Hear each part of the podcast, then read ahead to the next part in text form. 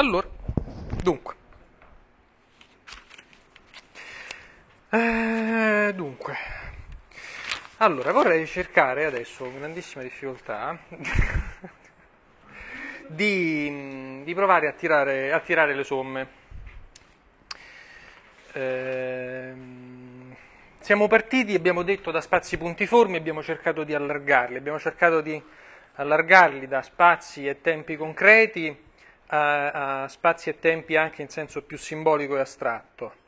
Abbiamo cercato anche di eh, immaginare questi spazi come successioni anche di tappe e di prove e in questo c'è stato il discorso dell'eroe in senso lato che può essere sia l'eroe classico, l'eroe mitico, ma anche la bambina del labirinto del fauno o il ragazzino della, della, storia infinita, cioè chiunque si presti a vivere questa condizione che è intrinsecamente eroica, quindi senza il bisogno di avere lo stampino della E maiuscola dell'eroe, anzi per riprendere sempre Chesterton, no?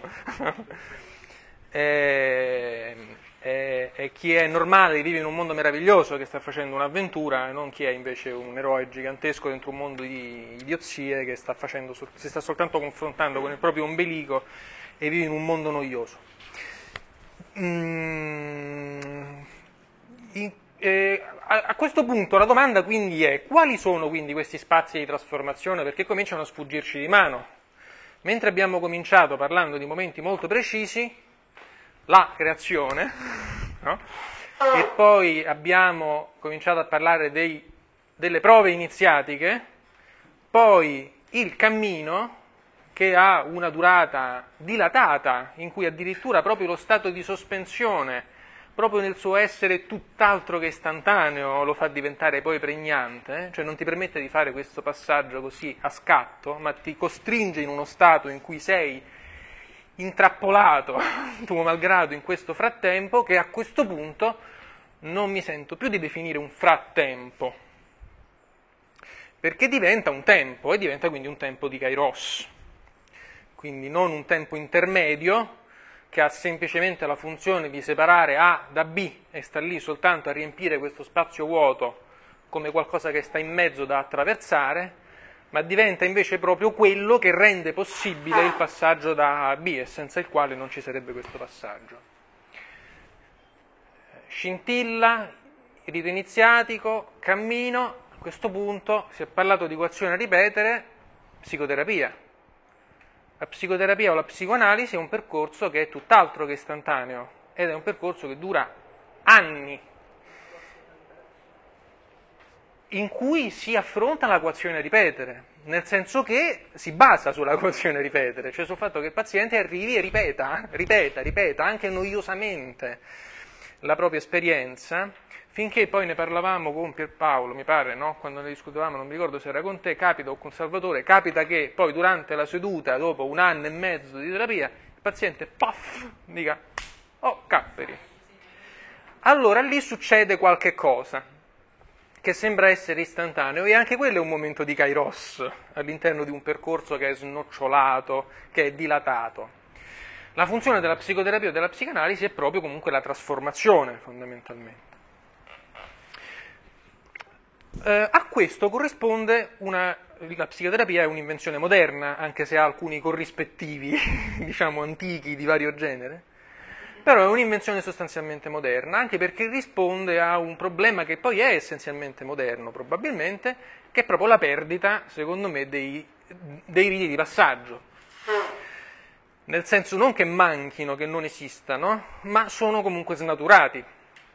Infatti il paziente che almeno vedo io più spesso in psicoterapia, me lo vado anche un po' a scegliere, però è una cosa, una condizione abbastanza frequente, è proprio quello che ha superato il rito di passaggio senza essere stato trasformato. E quindi di solito il paziente che arriva e dice ho eh, ottenuto il mio risultato, che di solito è laurea, matrimonio, mh, mm, ingresso nel mondo del lavoro, e però non sono felice. Pensavo che arrivato qua avrei ottenuto tutto quello che avevo immaginato e invece niente, non solo non sto meglio, ma sto peggio. È come se ci fosse l'aspettativa che il rito di passaggio sia trasformativo di per sé. Cioè, io mi laureo e quindi sarà la laurea a trasformarmi. Una volta che sarò laureato, faccio l'esempio della laurea perché è più, più semplice, sarò trasformato e quindi mi, mi cambierà tutto. Ehm, quando ripensiamo al ragazzino nella foresta che uccide il lupo, che è un'immagine nel film molto concreta, ma di fatto è un'immagine in realtà molto simbolica, perché poi veramente nei riti di passaggio tutto spesso è simbolizzato ed è vissuto in modo simbolico, però quel momento estremamente preciso si inserisce all'interno di un percorso. C'è tutto un qualcosa che lo precede che è tutta una cultura sociale, un'immaginazione, un'attesa che lo prepara a quel momento e ci sono anche delle prospettive che ehm, fuoriescono da quel momento. Allora, per quanto possa essere trasformativa l'esperienza in sé, abbiamo qualcuno che entra con uno status, esce da quell'esperienza con un altro status e questo ha a che fare sostanzialmente non con se stesso, ma con le relazioni che lui ha nei confronti della società che lo accoglie. E lì poi anche che si gioca la trasformazione. E lì anche che ci sono molti percorsi, secondo me, psicoanalitici, psicoterapeutici o di vario genere ideologici, cioè il fatto che la, un percorso psicoterapeutico sia appunto un percorso di trasformazione personale e basta. Cioè soffro, non soffro più, eh, è difficilissimo per un paziente ammettere che quello che gli succederà sarà cambiare punto di vista, per esempio, o cambiare atteggiamento, ma soprattutto cambiare il proprio modello relazionale. Perché poi alla fine quello che ci cambia quando facciamo un buon lavoro psicoterapeutico, ma comunque in questo senso un qualunque percorso di crescita, è che cambiamo il modo di metterci in relazione con gli altri Scopriamo per esempio delle dimensioni di accoglienza che finché non, non le scopriamo perché ci siamo aperti a quelle dimensioni ci sono completamente sconosciute, per esempio, o di proiezione verso l'altro o di accettazione dell'altro.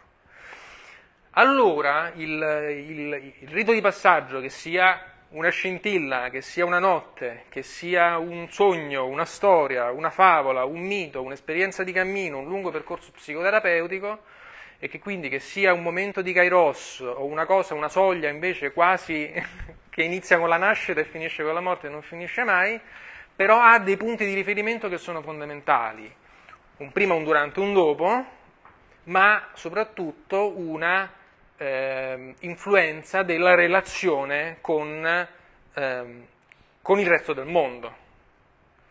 Quindi un modo di essere non di per sé, ma un modo di essere che poi ha a che fare con il nostro modo di essere con gli altri e nel mondo che ci circonda. Per quanto poi possa essere individuale e soggettiva l'esperienza nella foresta, quella lì serve però a ritornare poi nel villaggio.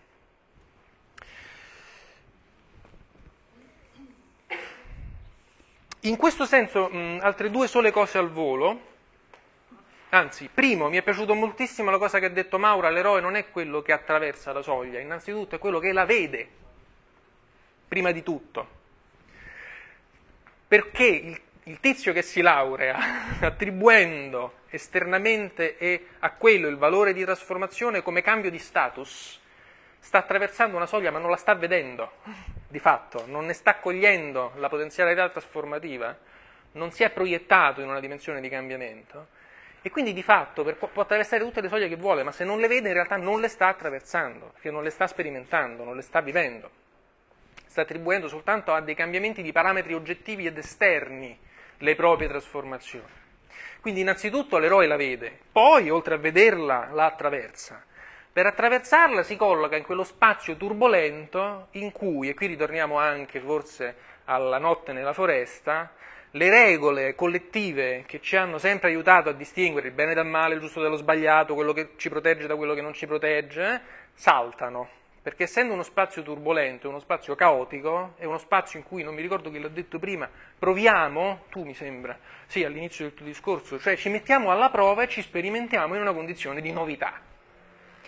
E quindi dobbiamo attingere a risorse, trovandole in qualche maniera, ehm, e, e senza la protezione di tutte le nostre sicurezze che ci portiamo dietro e quindi diventa uno spazio anche di, di rischio. L'iniziazione è anche una, un esorcismo, una piccola morte in qualche modo, un passaggio, eh, sono rit- eh, ingressi negli inferi e ritorni dagli inferi spesso anche, sono confronti con la dimensione della propria mortalità, della propria caducità, quindi il, spesso sono rappresentazioni simboliche della, della morte e resurrezione. Eh, e in quella condizione lì, appunto, tutte le regole della collettività non ci vengono in soccorso, dobbiamo metterci del nostro. Tutto questo junghianamente, volendo, possiamo dire, ci porta verso l'individuazione, quindi ci aiuta in un certo senso ad individuarci. Individuazione che ricordo per Jung non significa ehm, eh, individualismo oppure concentrazione su di sé, ma significa collocarsi al centro di sé all'interno di una relazione sempre con la collettività. Le due cose per Jung sono eh, due, le, due, polarità continuamente intrecciate, eh, per cui la persona individuata è la persona che è tanto in armonia con sé quanto lo è con la collettività e quindi nello stesso momento in cui sente la responsabilità verso di sé, sente quella verso la collettività e viceversa, in tutti i sensi. Ehm, ultimissima cosa, ehm, mi ha lasciato molto perplesso l'uso del termine fascino che hai usato tu, perché io non so se è l'interpretazione corretta, però Galimberti l'attribuisce alla fascina, al fascio, e quindi all'essere portati insieme a un fascio di legnetti in giro. Quindi lui almeno in... Eh, no, non mi ricordo in che libro, eh, però dice il fascino è quella cosa in cui noi fondamentalmente veniamo un po' presi in giro. Eh, a me non dispiace questa interpretazione, nel senso che eh, non, non, mi piace il termine fascino, preferisco sostituirlo con un altro termine che hai usato e uso direttamente quello, che invece è quello di mistero, secondo me. Nel senso che eh, ho del fascino l'idea di qualcosa di molto apparente. Uno che affascina, no? È un po' un prestigiatore, secondo me. Però è un, una questione così, di, credo, di scelta lessicale.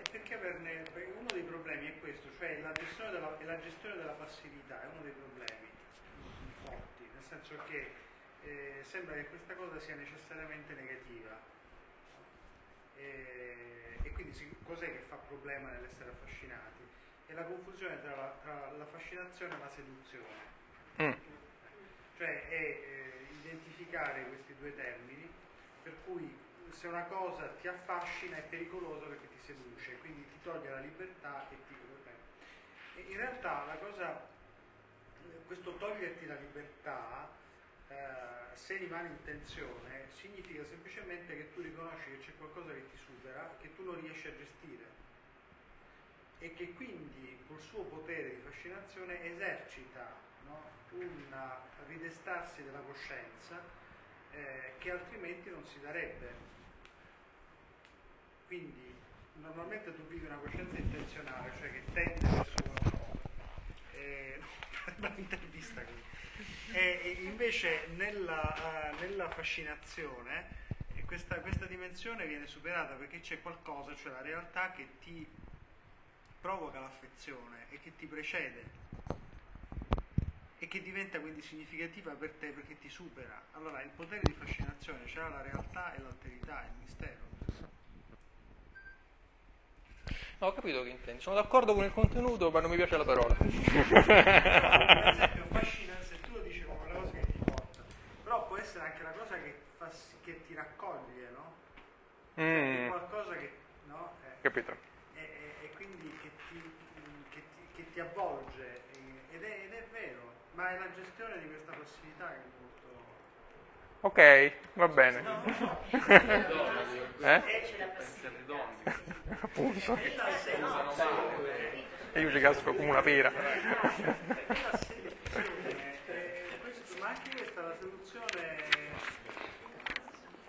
la, la, la parola seduzione, vabbè ma qui poi andiamo, Eh, vabbè, giusto questa cosa qui. L'unica cosa è la, l'espressione che mi convince che mi fa accettare anche la seduzione è quella famosa espressione di Geremia, la Bibbia, mi hai sedotto Signore e mi sono lasciato sedurre. Quindi questa cosa è interessante, nel senso che mette in gioco la libertà proprio all'interno di quello che sembrerebbe essere il contrario. Va bene, allora io con questo più o meno credo che ci, ci siamo. Ehm, non so, sì, come l'avete, perché già noi avevamo...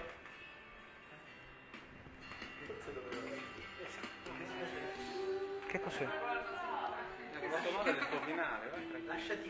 Sono. Vedrete qua sotto passare anche i titoli di coda. Adesso.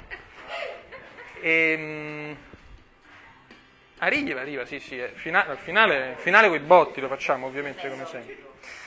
E, ehm, già l'impianto doveva essere caotico, in più abbiamo avuto dei problemi, quindi si è reso ancora più caotico. Io non so assolutamente come è venuta, spero che sia stato quantomeno, insomma, che non vi abbia troppo ammazzato. È stato è come una carie, nel senso che. Eh? Quindi, innanzitutto, aridò questo così ristacchi. E, ehm, visto che tra l'altro è anche l'ultima officina, vi lasciamo con una sequenza che